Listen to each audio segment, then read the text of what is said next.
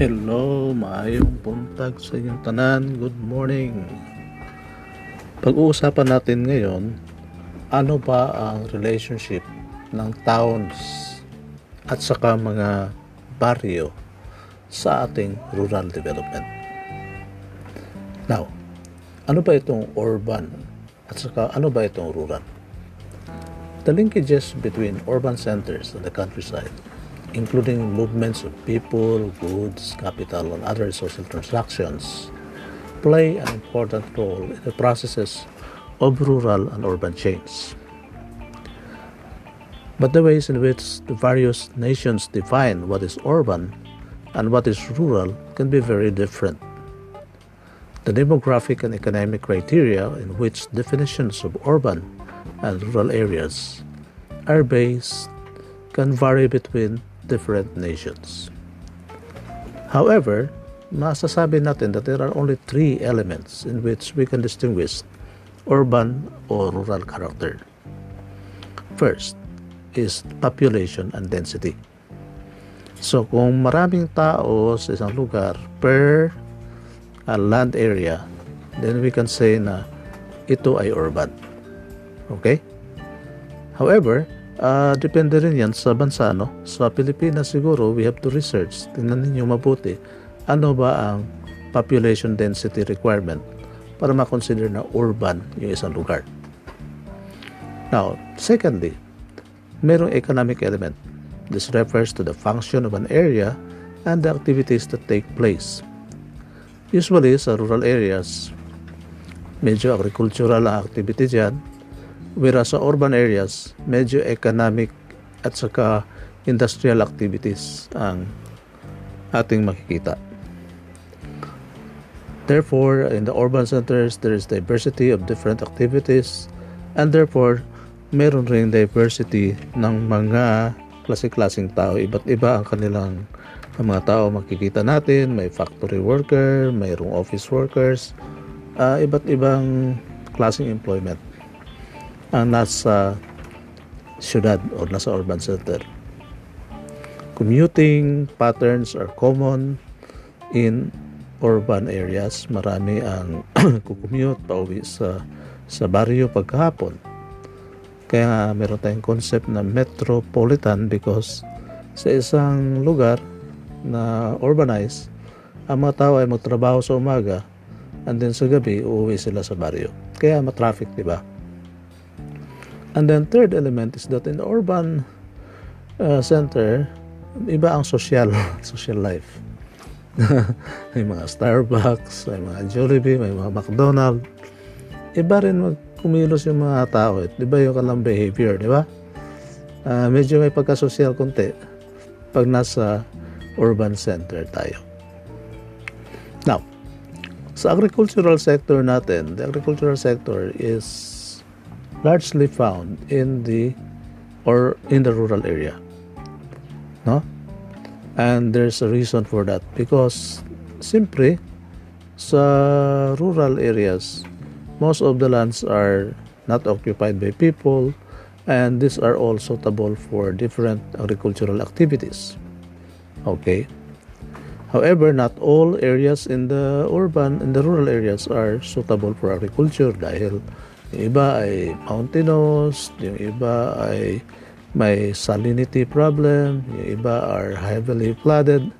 So, hindi naman lahat na nasa barrio are suitable for agriculture. Now, so but definitely, uh, traditionally, pag nasa rural area tayo, palagi na lang natin iniisip that it is really agricultural in nature and that it provides agricultural employment. Okay. So yun ang ating makikita sa ating uh, rural area. Now, the urban system has always been very important for the allocation of agricultural activities. No, kasi ang urban center kasi siya ang nag-proof, nagdi-demand kung anong klaseng agricultural activities ang gagawin sa rural area. So kung halimbawa may demand for rice, then most of these rural rural areas will produce rice. Ngayon, may mga demand for pineapple. So, may mga lugar like uh, Pulumulok na ang products nila ay pineapple. May asparagus, may papaya. So, depende sa nature ng demand ng uh, urban center. Minsan, nakaka-apekto yan sa production agriculture sa rural areas. So the land use patterns in the different areas are often dictated by the demands of the town center. And so there are areas that really specialize on certain kinds of agricultural products dahil yun ang demand na may mga komprador kasi na yun ang hinihingi nila. Now, from a historical perspective, pag nag-uusap tayo tungkol sa baryo, palagi lang natin, ano ito, ina-associate natin ng romance, ng peace, ng quiet, ng beautiful sceneries. And a lot of writers, poets, a lot of adventurers, they go to the countryside to relax. Kaya nga, minsan, nande-develop na rin yung bagong industry, yung tinatawag natin na uh, ecotourism. No? So may mga resorts na tinatayo diyan sa mga baryo at dinadayo ng mga turista for uh, relaxation. Example would that would be Glan, di ba? Glan, Lake Cebu, na noon are purely agricultural but ngayon nagiging ecotourism sites. However, apart from the fact that uh, may potential for ecotourism itong mga rural areas natin at meron itong agricultural production, it can also provide economic powerhouse activity. Okay? Especially kung, kung ang mga lugar na yan are highly productive, no? highly uh, very rich ang kanilang um, ang resources, pwede siya maging source ng economic activities. Example would be mining, halimbawa. So may mga lugar na very rich in mineral resources at nagiging source siya ng many, many uh, economic activities. And sometimes the technological developments and uh, yeah, the technology developments would sometimes happen in the rural areas, especially kung may madiscover sila na mga mga rich mineral realis, uh, mineral resources. Okay. So ngayon, ano ba talaga ang dapat nating pag-aralan sa rural areas? The functional economic analysis of regions okay, we'll always look at the economic geography and the regional economics. No? The basic idea of special economic hierarchy starts from a farm that produces more than it needs. Kaya nga noon, pag uh, nag-move na kasi from self-sufficiency yung isang isang farm sa baryo, de magkaroon niya ng surplus at pag nagkaroon ng surplus, diyan na magka-problema yung mga farmers. What will they do with the surplus? Kaya na-imbento in the past, na-imbento itong mga mass transport systems, itong mga processing plants para magamit yung mga surplus production sa countryside. Na-imbento na rin itong mga comprador, yung mga masyador na pumupunta sa baryo to buy uh, goods para kasi sobra-sobra na yung mga goods na nasa baryo. So ang pinakauna ng mga researchers nito na gumawa ng pag-aaral sa paggamit ng surplus at sa distribution ng products ay sina Ponsard sa si Lust, no? Kikita niyo yan sa ating libro sa page 25 sila yung nag-aaral no? Yung concept of space or the assumption of similar elasticities related to the specific demand function for a good. Yung mga distribution lines. Kaya napapansin ninyo, habang lumalaki yung agricultural production, lumalaki rin yung transport demand at yung processing demands sa mga urban centers. So, ang urban center will become the exchange points for producers and customers, consumers. It will be the staging ground for the distribution of agricultural goods in the rural communities. So dito nakikita natin yung mga bangko, yung mga ports, yung mga airports, ha? Uh, yung mga malalaking palengke, mga malalaking bodega para malagay natin yung mga agricultural products natin which can no longer be consumed doon sa rural areas. So, the existence of towns has been related to the spatial advantages, the agglomeration of firms, and the agglomeration of cons- consumers.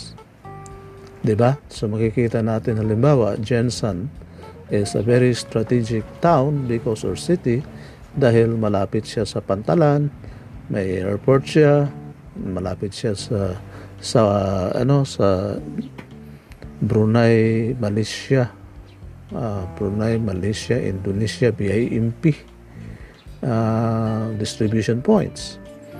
At uh, napansin niyo dahil dito rin yung passport ng Jensen, nagdumadami rin yung ating mga factories, canning plant, canning, canning, saka processing plants. Dumadami rin yung ating mga workers dito dahil dito tinatambak halos lahat ng mga agricultural at saka mga yung mga fish no na dito sa ating region sa region 12 so the, napapansin niyo kung saan yung meeting point ng buyer sa seller ay doon rin dumadami yung tao at yung mga opportunity. So, there is an interdependency between towns and rural areas. So, ang mga produkto na galing sa sa baryo ay pupunta dito sa siyudad, sa Jensan. Okay? And the better the price, the better the distribution points, no? the better the connection between the, the, the towns or the city, the towns, and the villages, the better would be the economic activity, and the better would be the life of all. So, nakikita natin gaano kahalaga ang interaction ng rural areas sa yung urban centers. So, ito no, sabi ni Williams, uh, the functions of the rural areas could be classified into six. Sabi niya, yung rural areas daw involve activities that are primarily located in the production function, like agriculture or mineral production. It involves natural and cultural values, no? sites of particular biological or cultural values, It could also serve as health, welfare, and well-being. Okay, because of its, you know, its uh, climate at its malinis ang mga baryo. It could also be related to public safety and natural or man-made hazards like flood control, aircraft, uh, flight paths, and a space for corridors and networks for infrastructure and nature works. And even then, we could also say that yung mga baryo natin could also be a space for urban expansion. So it seems that in rural areas, we are increasingly confronted with a situation of an environment containing various resources, each possessing a range of potential and actual uses or functions, and each associated with different values associated by individuals, groups, and various formal government structures. So dito, kikita natin na nag-i-evolve na ang connection nitong dalawa, itong urban and rural center, because of the increasing demand for goods and services dito sa ating syudad. But uh, we will be discussing that in my next podcast para mas maliwanagan tayo more on the interaction and the functions of towns and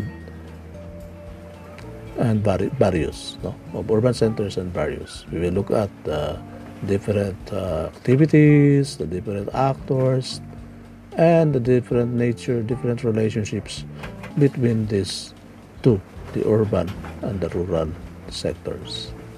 This is your teacher, si Dr. Wilfred Vidad. I hope may natutunan kayo sa akin ngayon sa aking podcast. Good day and God bless.